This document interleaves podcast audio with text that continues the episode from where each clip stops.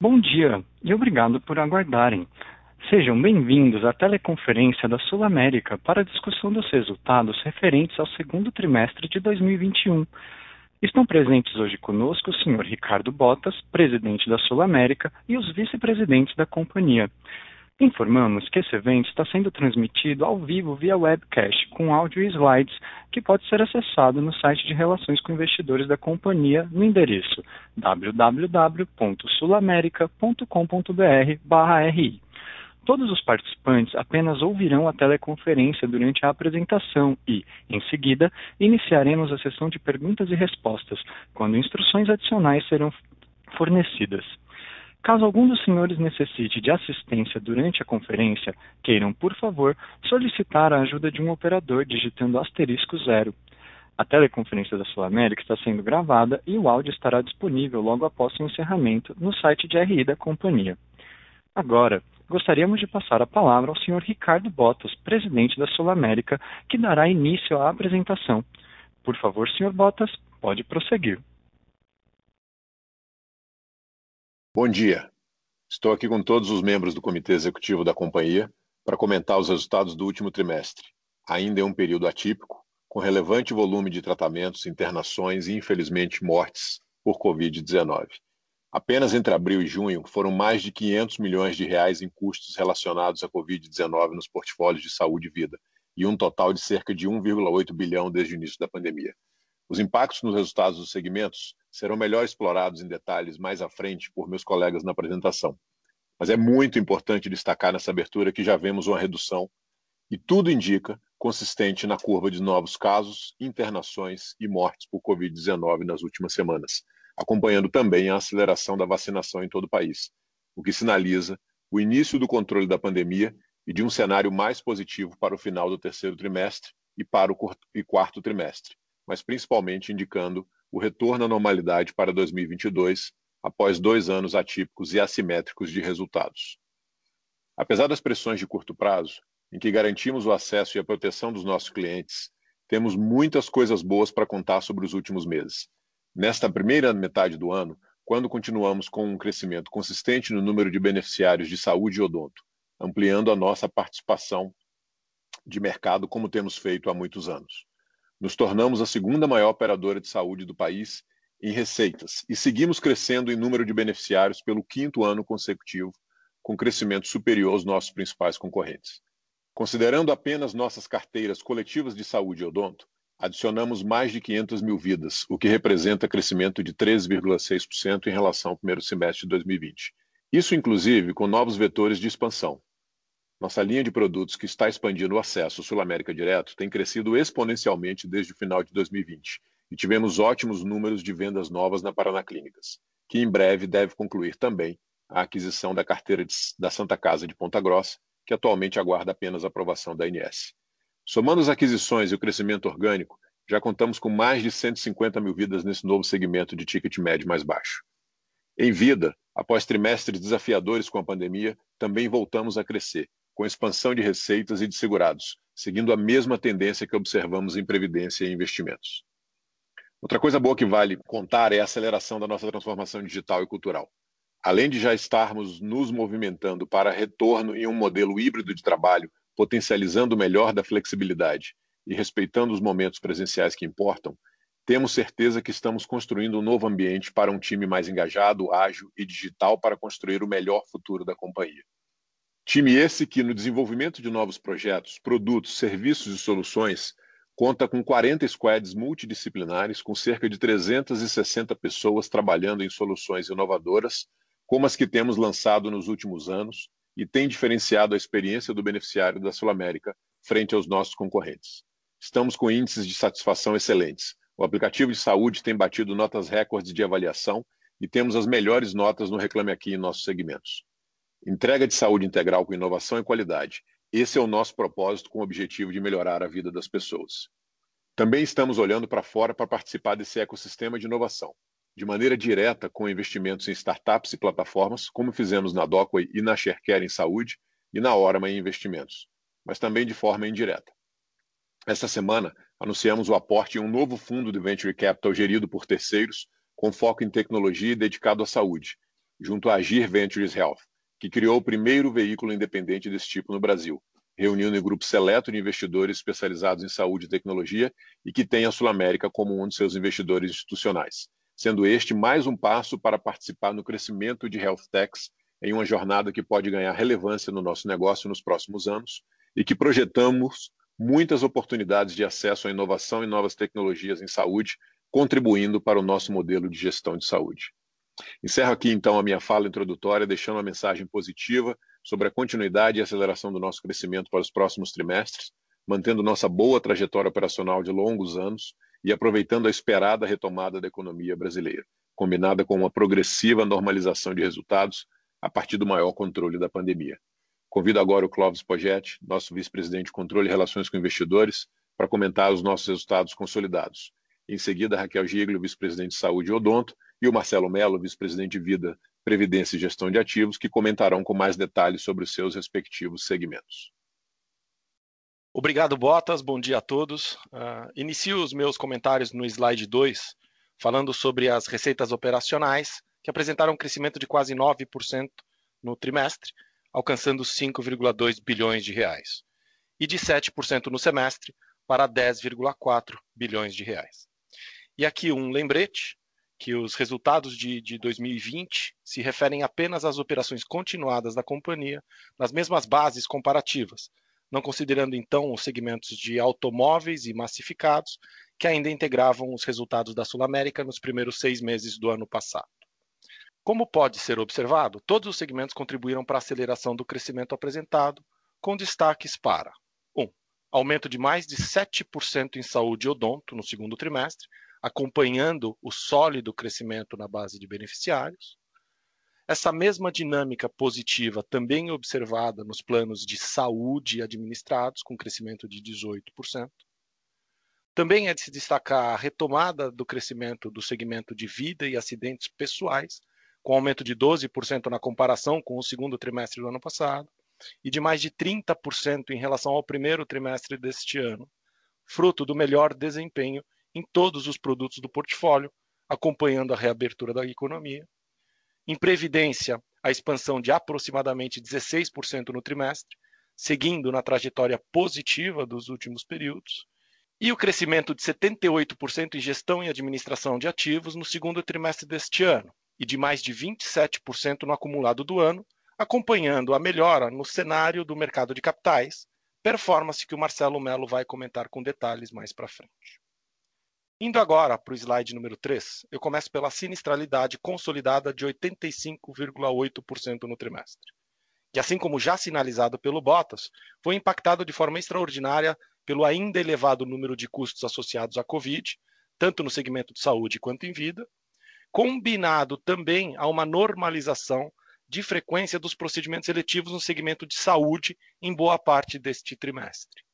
A Raquel Giglio comentará em mais detalhes sobre essa dinâmica no saúde na sequência. Queria aqui antecipar dois pontos que julgamos importantes e merecem ser destacados.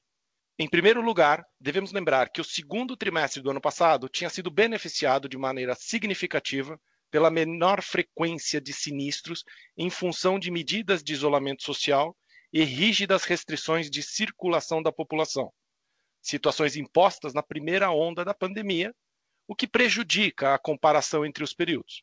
Como havíamos falado na época, aquele resultado não deveria ser extrapolado para períodos futuros. E o mesmo vale para este momento de 2021, que reflete uma dinâmica também atípica que deve começar a se normalizar com o controle da pandemia.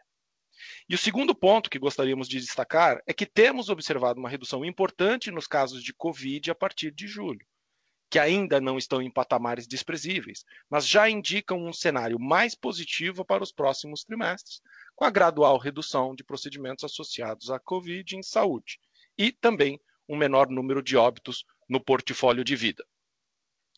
Seguindo nas principais linhas do resultado, um dos destaques positivos do trimestre foi o índice de despesas administrativas, que, mesmo ajustado pelos efeitos extraordinários sobre os quais comentarei mais para frente, foi de 6,7% no segundo trimestre desse ano, um ganho de meio ponto percentual em relação ao mesmo período do ano anterior, e que, quando olhamos para o semestre, ficou em 7%, um patamar bastante consistente. Isso reforça o compromisso da companhia com ganhos em eficiência operacional, mantendo este indicador em níveis adequados. Passando para o próximo slide, temos a visão do EBITDA da companhia. E, novamente, cabe lembrar a não comparabilidade com o segundo trimestre do ano passado, em função das dinâmicas da pandemia. No segundo trimestre deste ano, tivemos um EBITDA de 15 milhões de reais, abaixo do que seria um número normalizado em função da dinâmica de sinistralidade que comentei há pouco.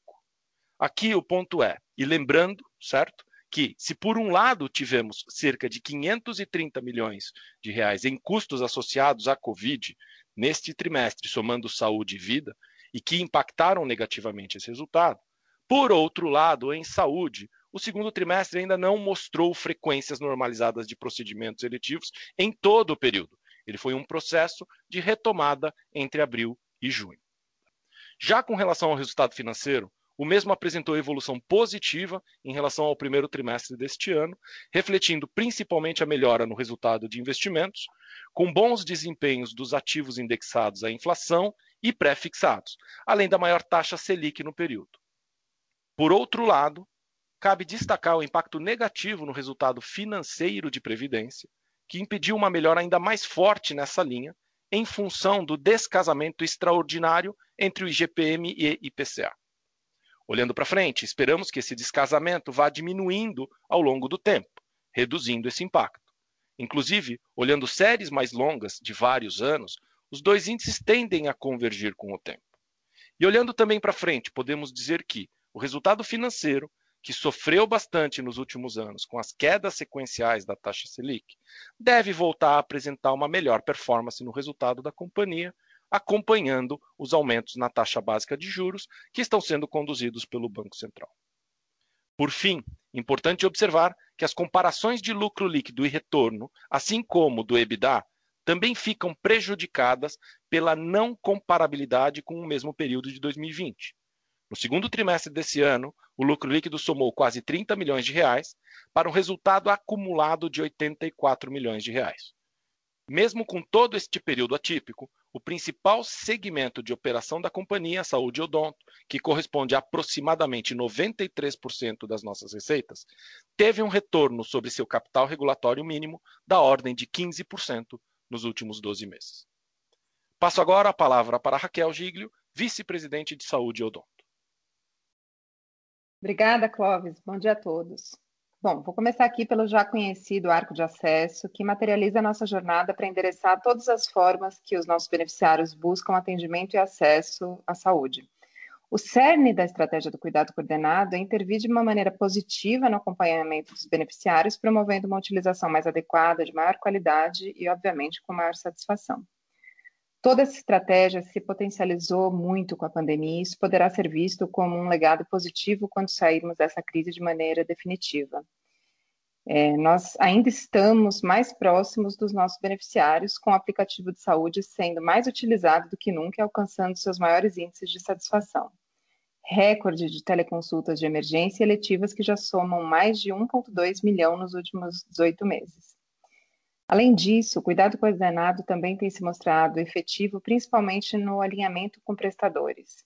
Além de todos os avanços que temos feito em modelos de remuneração e formatação de novos produtos, com cada vez mais parceiros, vemos também muita evolução no sentido de um melhor cuidado, efetivamente. Eu posso destacar aqui a expansão do nosso serviço de Fast Track na cidade de São Paulo, em parceria com mais de 40 prestadores atendendo não somente os casos relacionados à Covid-19, mas todos aqueles que necessitem de atendimento presencial de urgência após uma consulta de telemedicina, possibilitando um atendimento ágil e rápido, sem fila ou triagem no, no pronto atendimento. Então, isso tangibiliza o nosso conceito de verticalização virtual na prática e com muito acolhimento.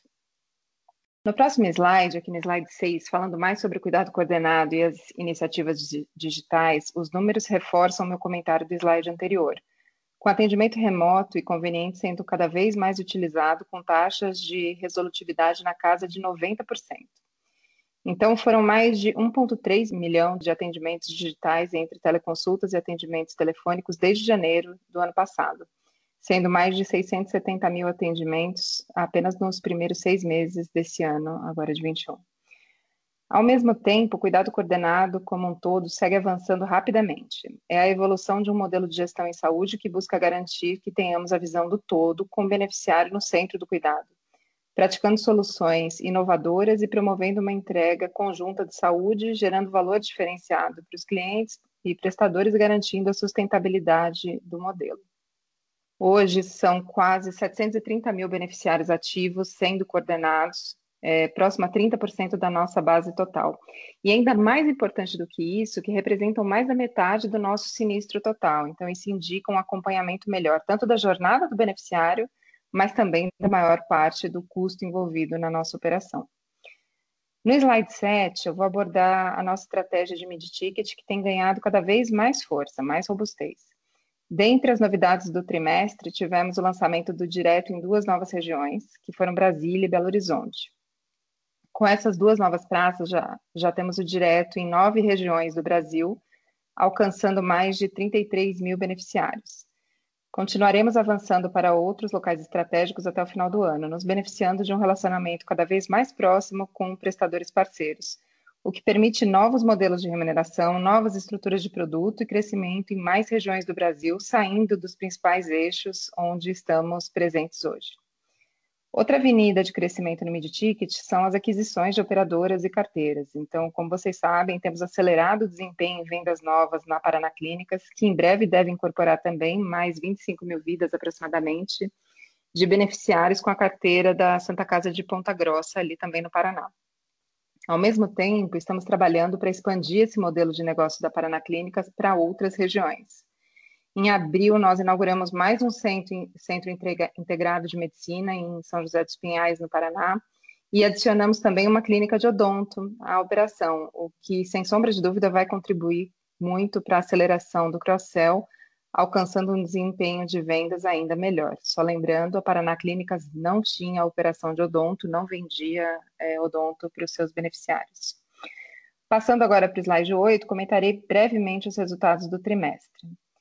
As receitas operacionais cresceram 8% no trimestre e 7% no acumulado do ano. O bom desempenho em receita se deve principalmente à continuidade do crescimento em planos coletivos, que alcançaram 4,2 milhões de beneficiários em saúde odonto. Nós tivemos adições líquidas de mais de 500 mil vidas na comparação com junho de 2020, sendo 177 mil em saúde e 327 mil em odonto. Se desconsiderarmos as vidas da Paraná Clínicas, também apresentamos um ótimo desempenho orgânico, com adição de mais de 400 mil vidas no período. Em relação a março de 21, também apresentamos crescimento, então foram 11 mil vidas adicionadas à nossa base de saúde e 17 mil em odonto. No semestre, foram mais de 145 mil beneficiários em adições líquidas, sendo 65 mil apenas em saúde. É, essa performance é reflexo do conjunto de uma estratégia comercial acertada, crescendo tanto no nosso segmento core, quanto acelerando a estratégia de mid-ticket, atendendo a cada vez mais perfis de clientes com diferentes necessidades, mas sempre com altíssima qualidade assistencial, que é a característica já conhecida da Sua América. No slide 9, é, vamos falar um pouquinho sobre a sinistralidade do período. Então, conforme já antecipado pelo Bottas e também pelo Clóvis, o indicador aqui foi bastante impactado pelo período atípico pelo qual ainda passamos. Uma pandemia ainda pressionando o segundo trimestre, com elevados é, números de casos e internações relacionadas à Covid-19, combinada a uma frequência de procedimentos eletivos e não urgentes, muito próxima a patamares pré-pandêmicos em boa parte do período sobretudo a partir de maio e junho, com o relaxamento das medidas de isolamento social introduzidas durante a segunda onda da pandemia. Os impactos da Covid-19 totalizaram cerca de 470 milhões apenas no segundo TRI. Expurgando tais custos, a sinistralidade do segundo TRI 21 teria sido de aproximadamente 76%, ainda um pouco abaixo do normal, refletindo exatamente as demais frequências ainda não totalmente normalizadas. É super importante lembrar aqui que a comparação com o segundo TRI do ano passado é prejudicada e não deve ser levada em consideração, uma vez que aquele período também havia sido atípico, de maneira oposta, com uma sinistralidade extraordinariamente baixa, acompanhando as rígidas medidas de isolamento social e menor nível de mobilidade da, da população, com uma frequência de procedimentos eletivos significativamente abaixo do normal. Em relação ao segundo TRI 19, um, um período relativamente mais comparável, a piora da sinistralidade foi de 3,8 pontos percentuais. Então, conforme o Bottas e o Clóvis anteciparam em suas falas, apesar de ainda não termos saído da pandemia, o avanço do processo de vacinação tem contribuído para uma gradual melhora do número de casos e internações de Covid-19 desde o início de julho. Vamos continuar monitorando aqui o cenário, que ainda guarda, é, guarda muitas incertezas, mas temos um indicativo mais positivo em relação ao controle da pandemia e uma perspectiva, sem dúvida, de gradual normalização da sazonalidade regular dos nossos resultados. O gráfico aqui na parte inferior do slide mostra o desempenho do indicador em janelas móveis de 12 meses, sempre mais adequadas para analisar a sinistralidade e buscar isolar efeitos de curto prazo, sejam eles positivos ou negativos. Nos últimos 12 meses, a sinistralidade foi de 80,4, um patamar controlado e melhor do que a performance apresentada por concorrentes diretos mesmo com toda a pressão de custos desde o início da pandemia, que já somam cerca de 1,7 bilhão desde março de 2020. Estamos cada dia mais próximos do fim desta crise e temos a convicção de que não só sairemos melhores, tendo acelerado iniciativas importantes de cuidado coordenado e uso de tecnologia e medicina conectada, como também retomaremos a sólida trajetória que é conhecida do mercado há muitos anos.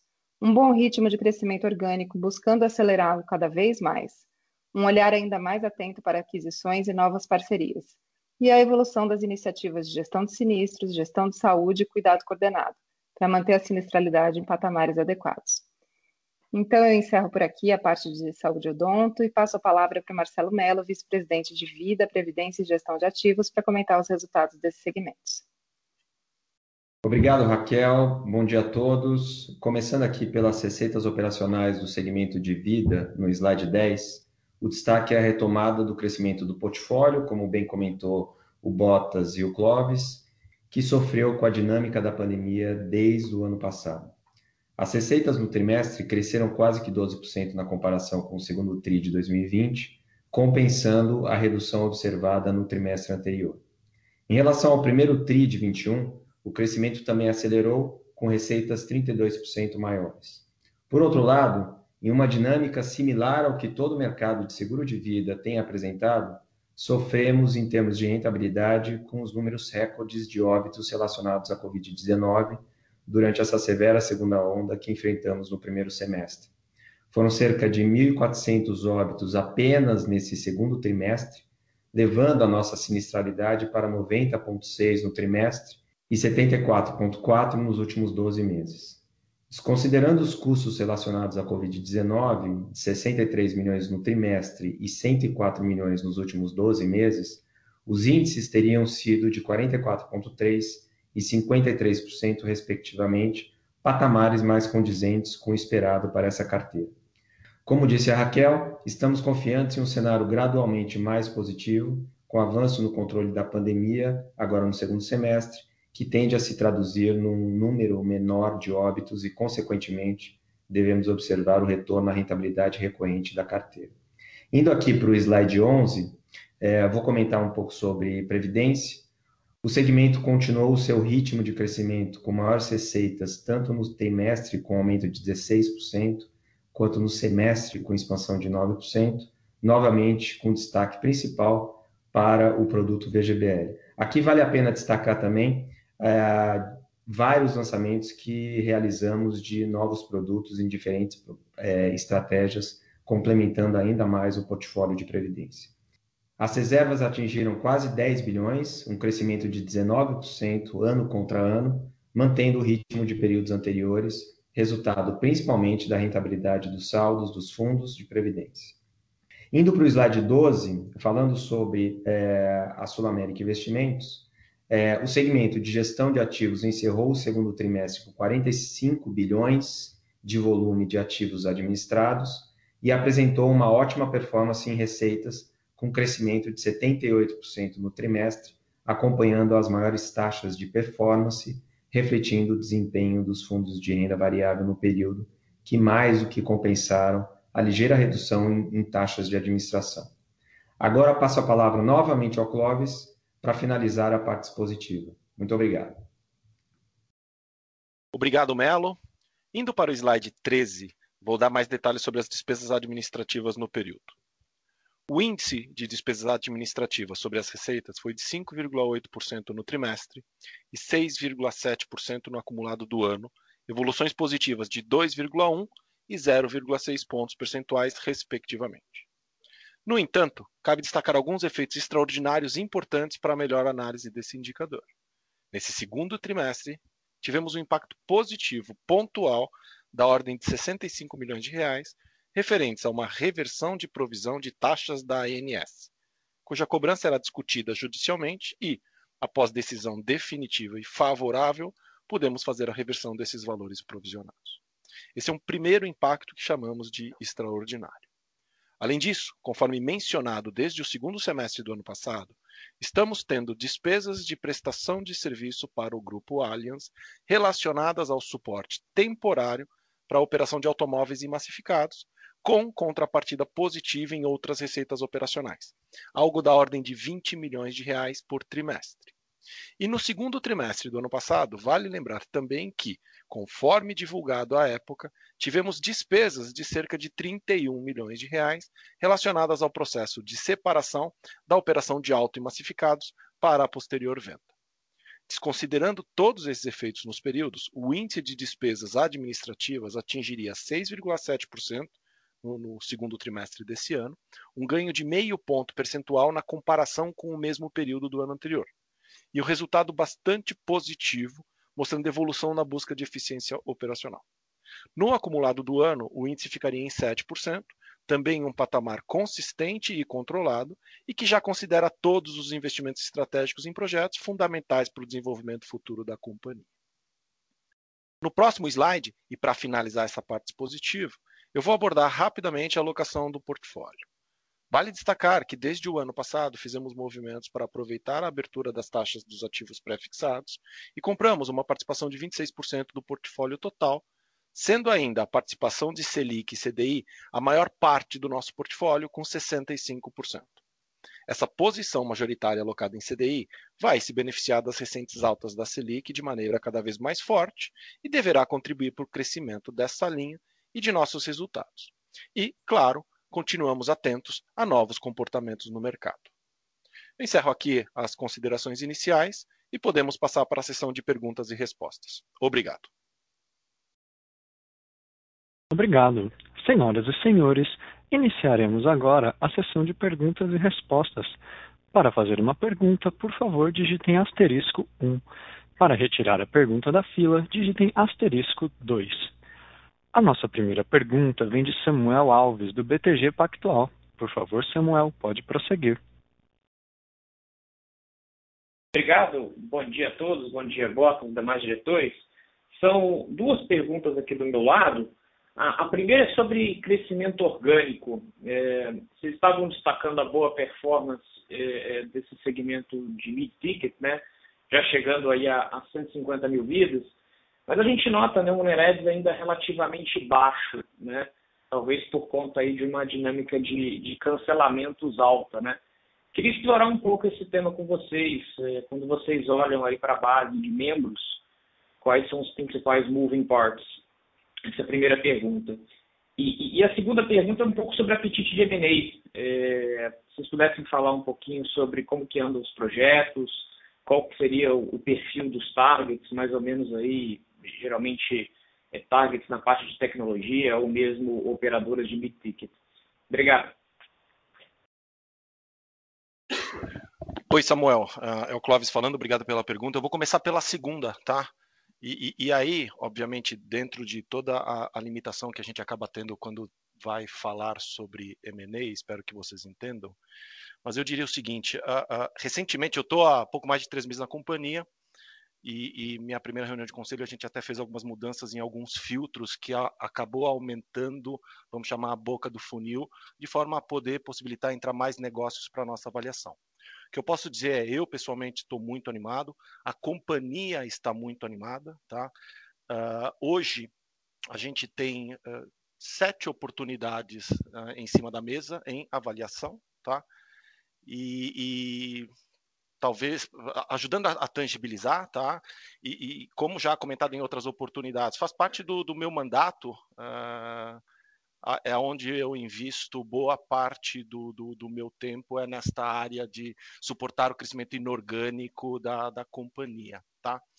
Uh, é isso que eu, que eu espero que eu tenha ajudado nesse aspecto, e aí eu passo para a Raquel e o Melo a pergunta com relação ao crescimento orgânico, tá? Oi, Samuel, bom dia, espero que você esteja bem. Vamos lá. É, de fato, a gente está tá vendo um crescimento orgânico, uma venda bastante positiva e destravando novas regiões, né? O que é, o que é mais legal, saindo só daquele eixo Rio-São Paulo e entrando cada vez mais em novas regiões, seja pelo direto, seja pela plataforma é, da Paraná Clínicas, que vocês é, já conhecem. E aí, para ilustrar um pouco mais isso e a, e a nossa expectativa positiva é, de crescimento, a gente teve aqui recentemente, coisa de duas semanas atrás, a aprovação do plano de expansão do modelo semi-verticalizado, aprendido com o modelo da Paraná Clínicas, vindo aí como uma plataforma de, de crescimento. Obviamente, eu não vou entrar no detalhe das cidades, das regiões, mas eu posso antecipar que tem aí 28 clusters mapeados é, para a expansão desse modelo semi-verticalizado, com, com, clínicas de atendimento primário, secundário, dependendo da, da, da, quantidade de vidas, do potencial que a gente tem ali na, na região, tem um tamanho de clínica que pode ser pequeno, médio ou grande. E para essa primeira onda de expansão aprovada, já tem quatro em prospecção de, de imóveis é, essas localidades, três são na região sul do país e uma fora da região sul. Então, apenas nessas regiões a gente tem um potencial aí de mais de, de 60 mil vidas de mercado endereçável. Então, visão otimista para crescimento orgânico. De fato, o churn está pressionando é, um pouco, sim, você, vocês têm visto isso em algumas carteiras mais, em outras menos, mas a venda está vindo de forma muito positiva, tá bom? Obrigada. É, Samuel, aqui é Marcelo Melo falando, é, pegando um gancho aqui sobre essa pergunta de crescimento orgânico, é, a gente vem acompanhando uma evolução bastante positiva do, do, do, vida individual, por exemplo, que a gente viu aqui no, no release com crescimento importante contra o, o último trimestre, é, e é fruto de uma série de iniciativas que a gente vem fazendo, não só melhorando cada vez mais a jornada do cliente, a jornada do corretor, mas também adicionando é, novas coberturas e novos produtos para o portfólio, bem como é, a, negociando diferentes canais, inclusive canais digitais, é, para a gente capilarizar ainda mais nossa distribuição. Na parte de previdência também, acho que vale o destaque que esse ano a gente tem tido um recorde no lançamento de novos produtos. Só para te dar uma, uma referência, no passado, a gente adicionou para o nosso portfólio de previdência três produtos esse ano a gente já adicionou mais de 12 produtos para o portfólio de, de previdência e também aumentando a nossa penetração nas plataformas digitais que distribuem esse, esse produto. É, vale aqui destacar também o Viagem, né? O Viagem que passou por um período muito delicado nos últimos meses, é, a gente sabe os motivos, mas a gente começa a ver países é, reabrindo com seus devidos protocolos e a gente já percebe na volumetria aqui do viagem uma recuperação marginal. É, em relação a, ao asset, eu acho que vale a pena destacar também é, o, uma série de, de, investimentos que foram feitos, principalmente em times de investimentos, adicionando novas estratégias, é, como, por exemplo, o, um time que a gente montou bastante robusto de crédito, operações de crédito estruturado, que já vem apresentando aí um ritmo de crescimento bastante acelerado e lançando diferentes produtos, como por exemplo o, o Sul América Crédito SG, que hoje já é o maior produto ESG no segmento de crédito, tá bom? Obrigado. Obrigado, Melo, Clóvis, Raquel, bom dia a todos. A, a nossa próxima pergunta vem de Maurício Cepeda, do Credit Suisse. Por favor, Maurício, pode prosseguir. Oi, Botas Raquel, Melo, bom dia. Eu sou Pedro do Credit Suisse, obrigado pelo, pelo tempo.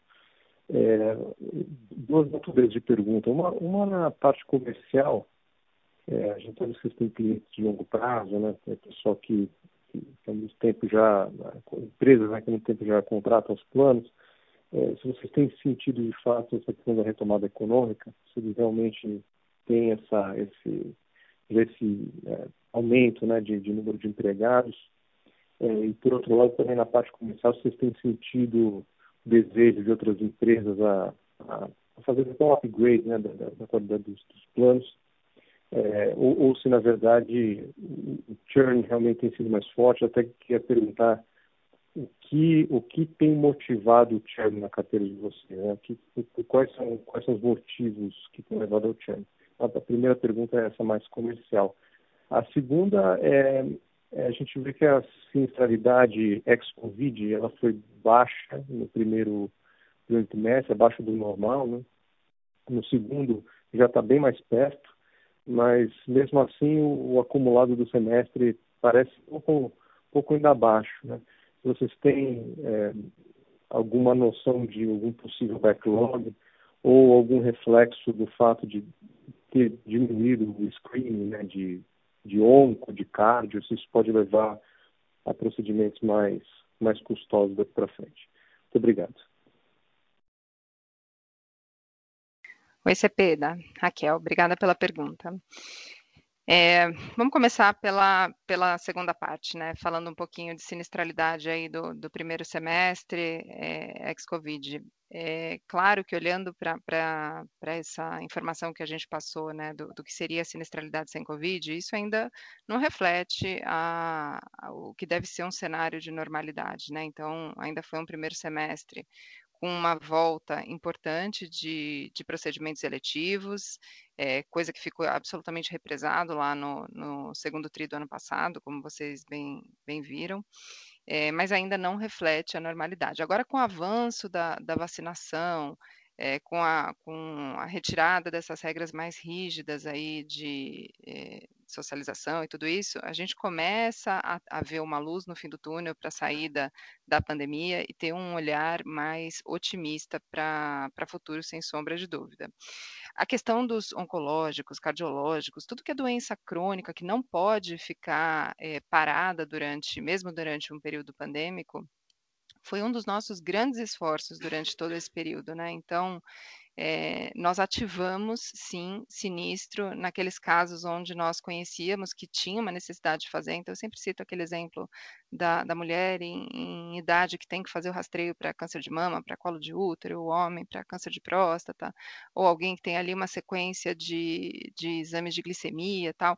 Então, a gente está fazendo ativação dessas pessoas porque é o tipo de coisa que não pode esperar, né?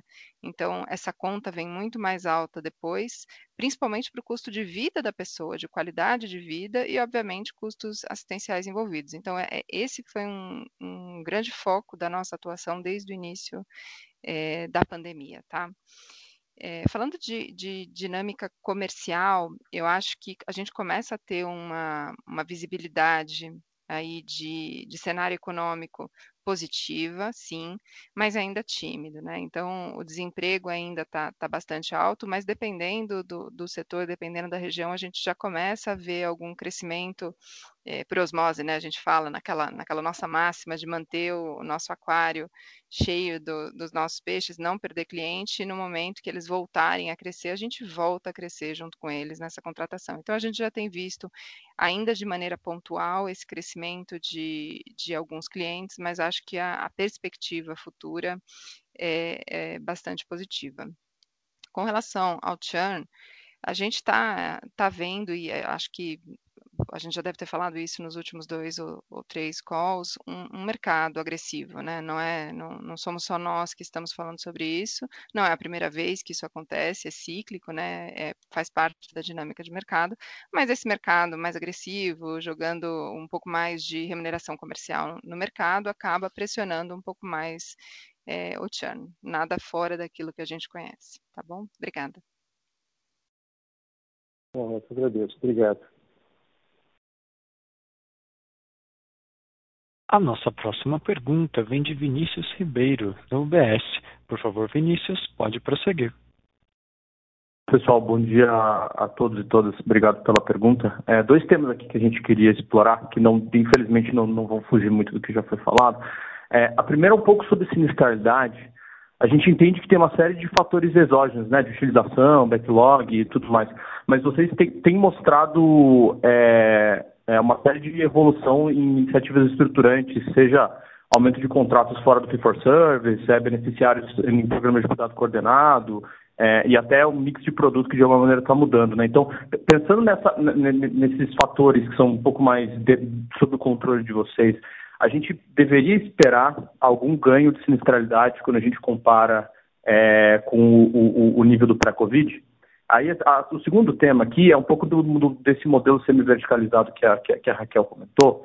É, se pudessem dar um pouquinho mais de detalhes sobre o que, que é pricing points, o que, que é, é arranjo com, com prestadores de serviço, se tem algum tipo de, de, de modelagem parecida com o, com o direto, só para dar, dar, um pouco mais de cor aqui para a gente sobre o que, que esperar sob o ponto de vista de produto dessa, dessa iniciativa aí. Muito obrigado. Oi, Vinícius. Raquel aqui. Bom dia. É, vou começar pela segunda modelo modelo semi-verticalizado, expansão de, eh, do modelo que a gente aprendeu lá na Paraná Clínicas, segue muito aquela máxima de sempre estar em parceria com, com os nossos parceiros prestadores, né? Em nenhum momento, em nenhum aspecto, a gente tem intenção de, de uma verticalização integral grande parte do cuidado secundário e, e, e 100% do cuidado terciário é delegado para os nossos prestadores. Então, um ponto super é, relevante, condição sine qua non para a gente conseguir evoluir nessa expansão, nesse mapeamento de clusters, não adianta a gente ter só uma praça que parece é, apetitosa com, com relação a, a, ao ponto de vista comercial.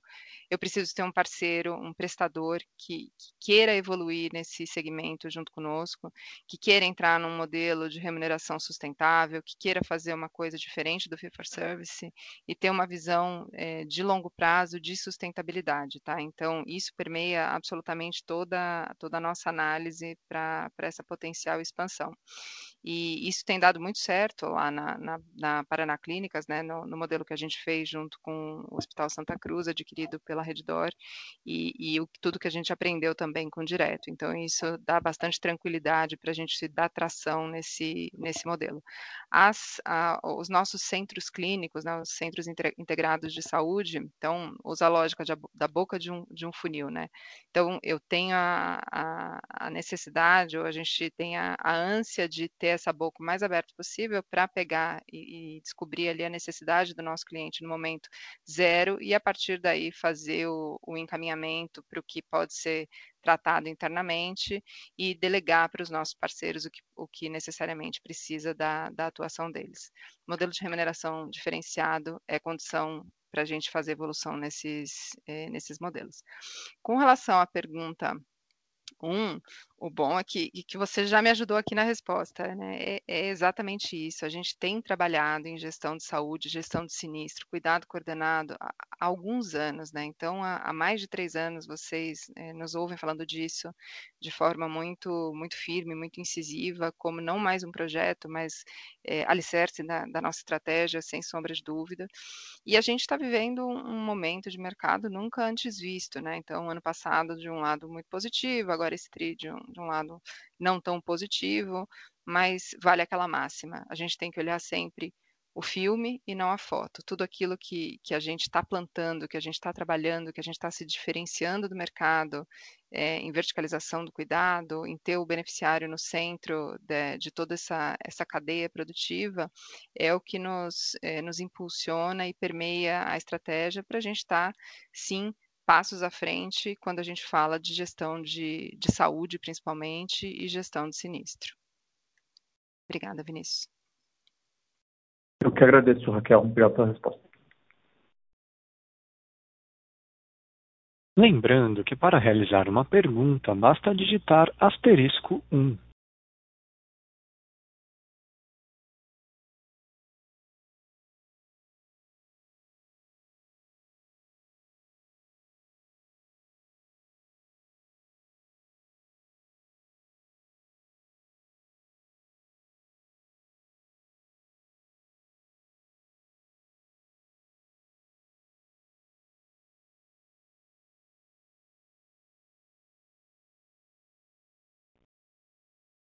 Não havendo novas perguntas, retorno a palavra ao senhor Ricardo Botas para suas considerações finais. Por favor, senhor Botas, pode prosseguir. Para concluir esse ciclo e essa teleconferência, eu deixo aqui então minha mensagem de otimismo, com a confiança de que a pandemia está cada vez mais sob controle, mas que ainda não é o momento de baixar a guarda. Devemos seguir nos cuidando, nos vacinando e confiantes com a recuperação da economia e dos mercados. Muito obrigado a todos por estarem conosco aqui nessa manhã, mas em especial aos nossos mais de 4 mil colaboradores, os mais de 20 mil prestadores médicos e profissionais de saúde da nossa rede, dentre os quais mais de 1.200 hospitais que continuam sendo fundamentais nessa pandemia. Os nossos mais de 36 mil corretores que seguem contribuindo para a nossa trajetória de crescimento, além dos mais de 7 milhões de clientes e beneficiários, e os nossos 90 mil acionistas pela confiança. Obrigado a todos e tenham um ótimo dia. A teleconferência de resultados da Sul América está encerrada. Obrigado pela sua participação. Bom dia a todos e podem se desconectar agora.